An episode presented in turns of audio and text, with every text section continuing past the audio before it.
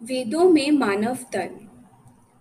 अथर्व वेद का एक मंत्र पढ़कर श्री महाराज जी बोले, मनुष्य का जो सिर है, इसमें आत्मशक्ति का निवास है और यह सिर बड़ा उत्तम है। जो अविनाशी आत्मा का सिर है, वह दिव्य शक्तियों का कोश है। इसमें केवल हड्डियाँ या नसें ही नहीं, वे तो है ही, पर यह तो दिव्य कोश दिव्य शक्तियों का स्थान है।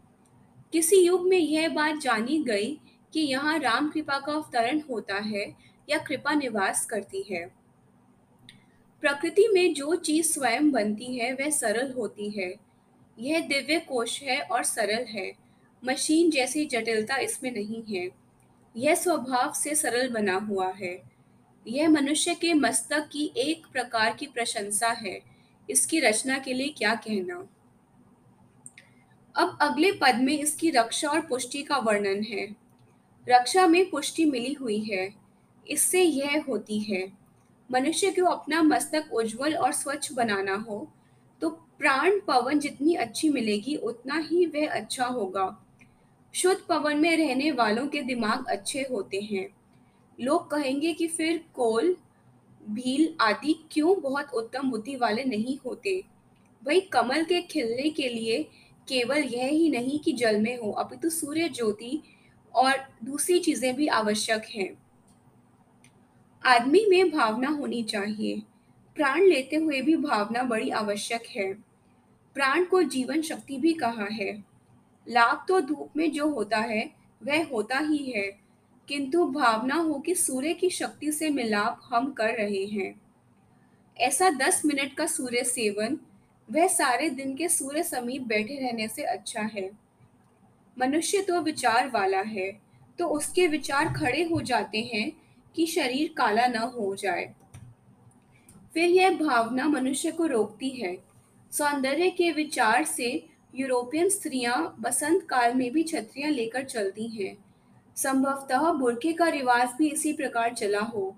फिर इस प्रकार कम से कम पीला तो पड़ ही जाता है।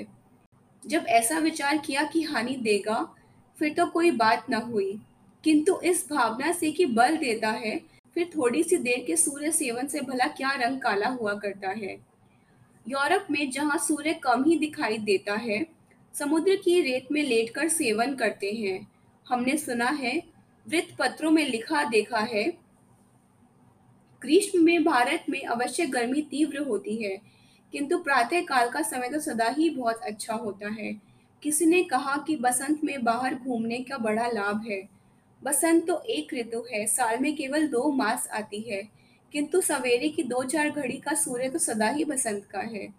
प्रातः काल उदित सूर्य बहुत ही अच्छा बहुत ही लाभदायक होता है।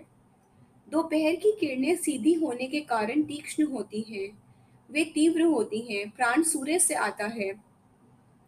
जीवधारियों और भूमि को भी शक्तिदान सूर्य ही देता है। ऐसा वह लोग कहते हैं जो ज्ञानी हैं। सूर्य तो जीवन तत्व है। वेदों में सूर्य पर बहुत मंत्र है। यह सूर्यदेव अपने आकर्षण करने वाले किरणों से मृत्यु और अमृत दोनों भरता हुआ आता और जाता है। सब गंध दुर्गंध ही होती, यदि यह सूर्य डॉक्टर ना होता। मनुष्य को तो फिर वाद विवाद की आवश्यकता ही नहीं। सूर्य गंध को नष्ट करता है और जीवन देता है। प्राण सूर्य से वनस्पति में आता है। गाँव में सब्ज़ी आदि का खाना अधिक है। बड़े नगरों में मरने का क्या आश्चर्य? अभी तो जीते कैसे हैं? यह आश्चर्य की बात है। मौत तो पत्ते पत्ते में बसती है। जीवन तत्व प्राण सूर्य से वनस्पति में आता है। इसी प्रकार उन गाय और भैंसों का दूध अच्छा होता है जो बाहर चढ़ने जाती हैं और बाहर रहती हैं। उनकी अपेक्षा जो कि मकान में बंधी रहती हैं।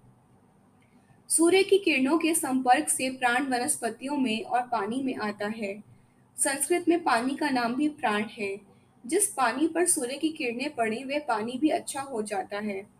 जल पान से और स्नान से प्राण मिलता है।